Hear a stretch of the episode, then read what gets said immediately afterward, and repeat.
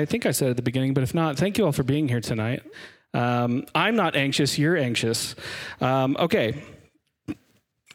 So we say every week in our generosity prayer together that we want to be generous because we want to show the world what God is like. And tonight, on this election night, I want to remind you uh, that's not through how you voted that you show the world what God is like, but it's through your generosity, especially towards your enemies, that you show the world what God is like. We're living in uh, uniquely polarized times when identifying our enemies is pretty easy, at least politically. Uh, there's a chasm between our political factions in America. Uh, here's a visual representation of what I mean. Um, Pew Research Center regularly conducts uh, what they call political pol- polarization surveys, which sound awful. Uh, these are to measure the political makeup and divide between Americans. And you can see here, this is how we looked in 1994, which is just 26 years ago, not that long ago. Uh, this is the middle of Clinton's term, uh, Clinton's first term. And you can see the median liberal and median conservative or median Democrat, median Republican kind of boundaries are pretty close together. They're pretty uh, centered into each other. And the highest point of blue and highest point of red are pretty close together in the middle.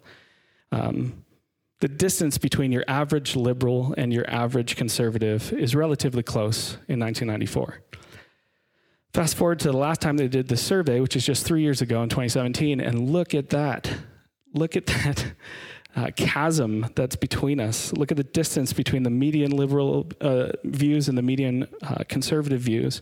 And I don't know about you, but this is th- three years ago. This feels like ancient history.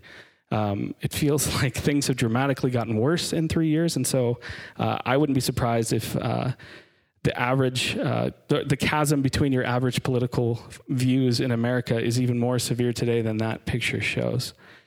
Um, it's hard to be a Christian in America these days. It's challenging, I think, to contextualize Jesus' commands about loving our enemies in our current reality. Um, our current reality that has distance between us that is so deep and wide. Um, but Jesus actually, in his day, operated within incredibly politically and religiously fractured society. Um, Jesus had to contend with and interact with four different factions of uh, Judaism, so to speak. These are kind of like uh, political parties and kind of not. It's kind of. It, you get the idea. Uh, there are these four different groups. There are the Sadducees, who are sort of the liberal wing of Judaism. Uh, they're the ruling class, the aristocracy. Uh, they control the temple and the high priesthood, but they're oddly pretty secularized. Um, they collaborated with and integrated with Roman rule. They were most concerned about power. Then you have the Pharisees, who are like the conservative wing. Uh, they are the working class. They're highly religious. They held to the Old Testament law really rigidly, um, so much so that they created laws that were stricter than the scriptures, so that to make it even harder to accidentally or purposely break scripture. Uh, that's how concerned they were with breaking the law. They hated Rome. They secretly longed for uh, Messiah to overthrow Roman rule. They were most concerned with purity, uh, moral purity. Then we have the Essenes, and it's hard to know where to place them on a conservative or liberal scale because they're kind of both at the same time. Um, they're like hippies, but they're also like monks um, to some degree. Their answer to Roman rule and Sadducee corruption was to just get uh, to separate from society. Um, the the people who uh, maintained the Dead Sea Scrolls that we found hundreds of thousands or hundreds of thousands of years, thousands of years later were Essenes. They were just out in the wilderness doing their own thing. They were heavily focused on community and communal purity. And then we have the Zealots. Um, the Zealots basically believed the same thing as the Pharisees, but they also believed it was their job to violently overthrow Rome. Uh, they were they advocated for killing all Romans and Jewish collaborators, like the Sadducees. Um, and they were basically like the domestic terrorist wing of the Pharisees that were active throughout Jesus' life. So you have these four main groups, and then on top of it, you have oppressive Roman rule that kind of colors everything. Jesus existed in this complicated and divided and contentious and at times explosively violent environment. And it's against this backdrop that Jesus teaches radical love and forgiveness and grace, including uh, his most famous sermon, the Sermon on the Mount, in which he offers this, this challenge of extreme generosity found in Matthew 5 that we're going to be looking at tonight.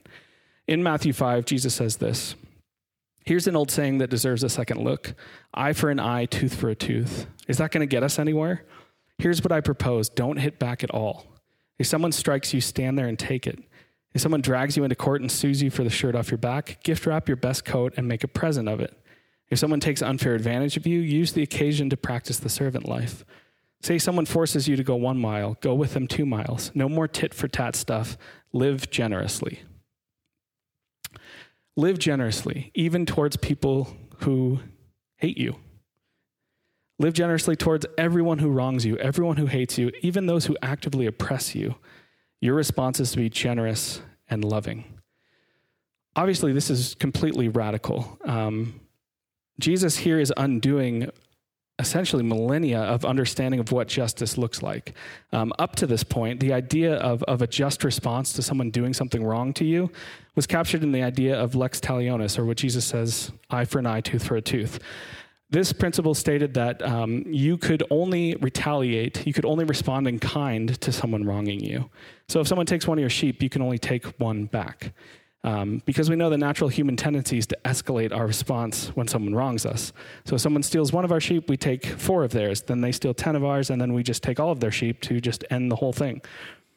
There's a constant cycle of escalating retaliation until one side is completely eliminated. And Lex Talionis says you can retaliate, but only to the same degree that you were wronged. When it first came about, it was really progressive and it, it kept the world moving and helped prevent escalation and violence. But Jesus is now saying that's not enough anymore. It's not enough to retaliate in kind to our enemies. It's not even good enough to just not retaliate against your enemies. It's not good enough to just not hate people who hate you. That's too passive. Jesus is saying you need to do good to those who hate you. Go out of your way to respond with grace and generosity to people who hate and sometimes hurt you. To drive this point home even further, uh, Jesus includes that little detail in there where he says, "If anyone forces you to go to one, if anyone forces you to go one mile, go with them two miles." The word for mile that Jesus used there is million, uh, which means a thousand paces in Latin.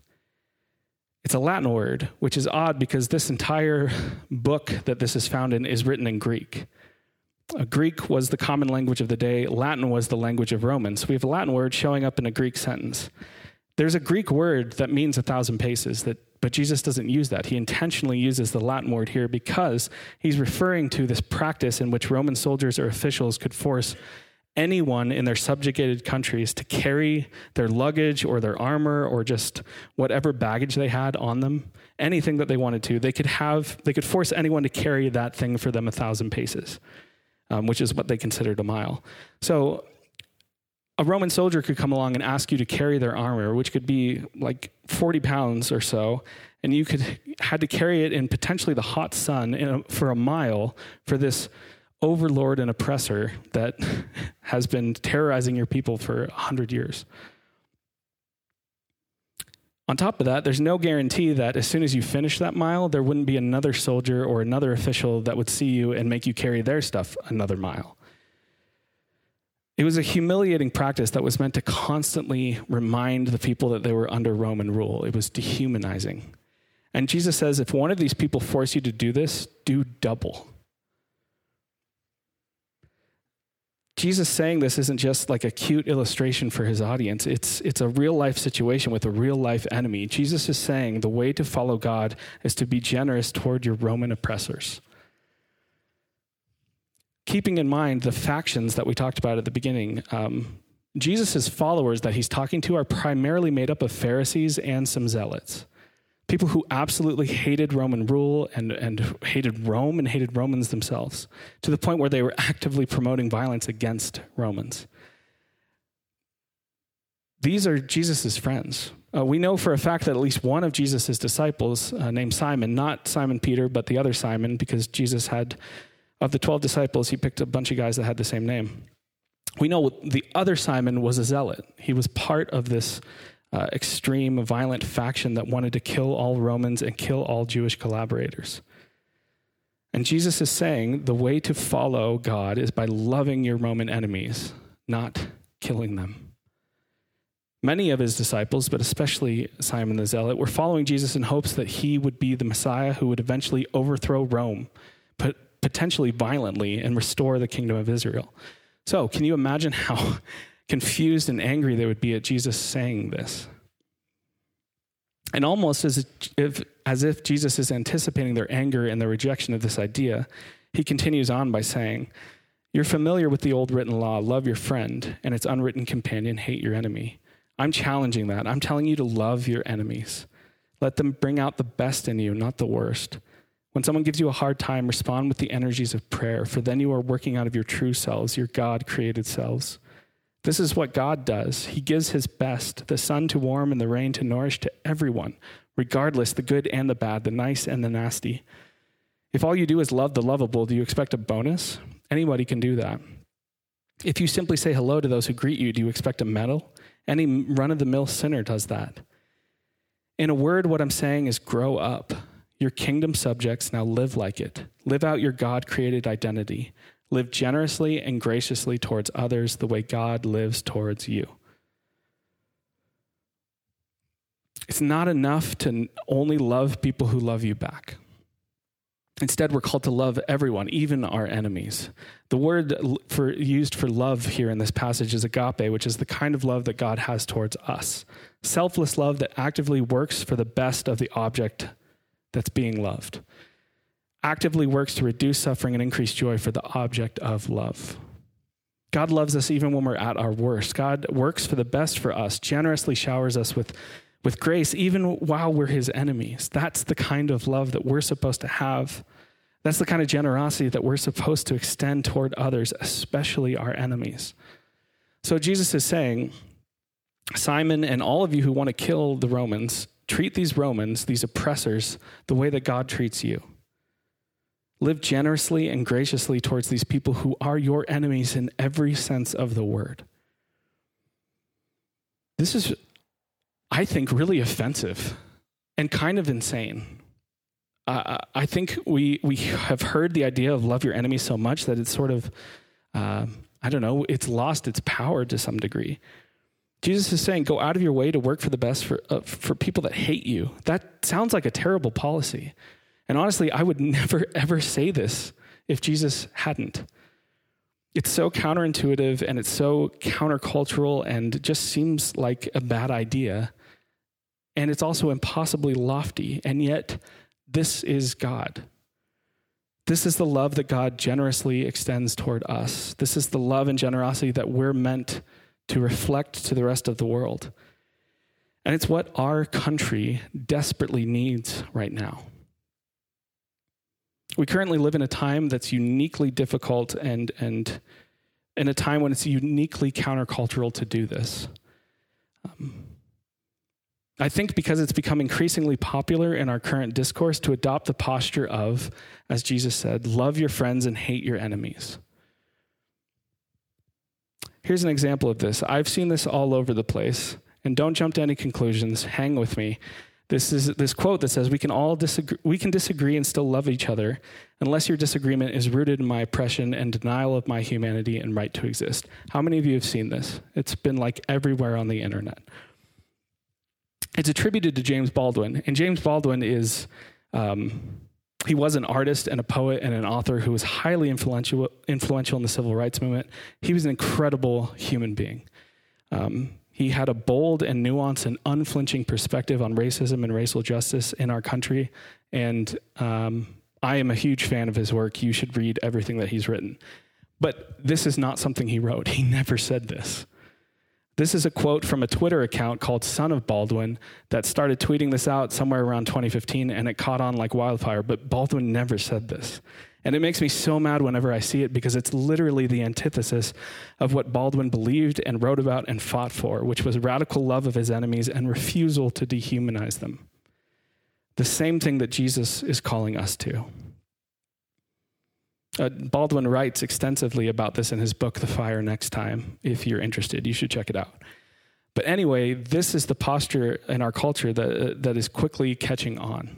Um, it's even become a bastardization of this fake quote, I think, uh, which is if you if if I perceive that your thoughts or actions are directly or indirectly leading to my or others' oppression or dehumanization, then I'm justified in at least not loving you, and but maybe even justified in just outright hating you. If there's oppression coming from you, I'm off the hook. Like it's game on. I'm allowed to hate you. And then at the same time, we have influential voices on both sides of this chasm that exists between us, uh, telling people in their own camp, those people over there are oppressing you. Those people are limiting your freedom. Those people want to control you. They're trying to strip you of your freedoms and oppress you. Those people hate you and everything you stand for. Those people don't think you're human. Those people don't want you to have rights. They don't want you to be free. They want to ruin your life. They'd rather see you dead. And the result is this deepening divide. The result is both sides dehumanizing the other. The result is the ending of relationships. Um, the result is this insanely contentious election. The result is whisper, whispers of civil war. Uh, the result is violence. And the result is people on each side actually killing each other.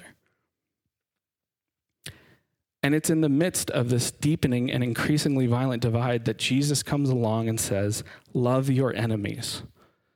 Live generously towards them. This is how we show the world what God is like. This is how we bridge the divide between us. This is how we rehumanize each other, loving our enemies and extending generosity to people who hate us. Here's an actual quote from James Baldwin Love takes off the mask that we fear we cannot live with, cannot live without, and know we cannot live within. Love takes off the mask we fear we cannot live without and know we cannot live within. It's only by extending love to one another that we're able to remove the mask that we've placed on ourselves or that someone else has placed on us. It's the only way for us to remove and see past the mask that we've put on others to dehumanize them. Loving our enemies and actively extending generosity to people who oppose us and hate us. That's the only way for us to rehumanize each other. So, what I want to remind and encourage all of us on this election night is that it's, it's not in how we vote that we show the world what God is like. It's through our generosity, especially towards our enemies, that we reflect God's love to the world. Regardless of ton- tonight and the coming days, regardless of what they result in, we have a responsibility as followers of Jesus to push back against this chasm of hate and dehumanization in our culture we have a responsibility to be agents of healing and change and to stand up and be a voice for those who have no voice and to protect those who need protection, to reduce suffering and increase joy, seen most directly through how we love one another and how we love those who disagree and oppose and even hate us. I'm telling you to love your enemies. Let them bring out the best in you, not the worst. When someone gives you a hard time, respond with the energies of prayer, for then you are working out of your true selves, your God created selves. This is what God does. He gives his best, the sun to warm and the rain to nourish to everyone, regardless the good and the bad, the nice and the nasty. In a word, what I'm saying is grow up. Your kingdom subjects now live like it. Live out your God created identity. Live generously and graciously towards others the way God lives toward you. In highly contentious spaces, this kind of approach is not welcome. People will vilify you if you accept uh, this challenge and take on this kind of radical love and generosity. People will accuse you of all sorts of atrocities. People will abandon you. People will make themselves your enemy. And your job is to keep loving, to keep being generous across the chasm. Uh, as Paul writes in Romans 12, do not be overcome by evil, but overcome evil with good. Don't let evil get the best of you. Get the best of evil by doing good. This is our calling. If you choose to take it on, may the peace and the strength and the love and courage of Christ be with you as you do. Will you pray with me?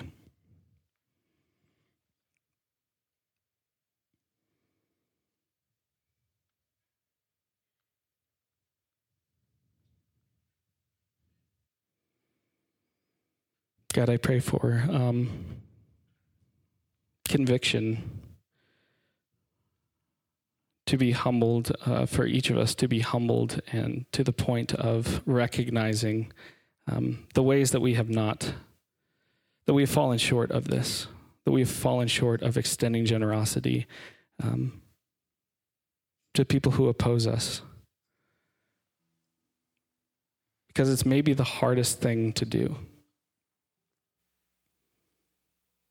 And yet, I believe it is the thing that is the most restorative um, and healing to a, a, church and to a culture that is um, moving farther and farther away from each other. God, I pray that um, whatever happens in our election, uh, that we will respond in generosity and love to each other and to the world around us. And that we will continue to show people what you are like through those actions.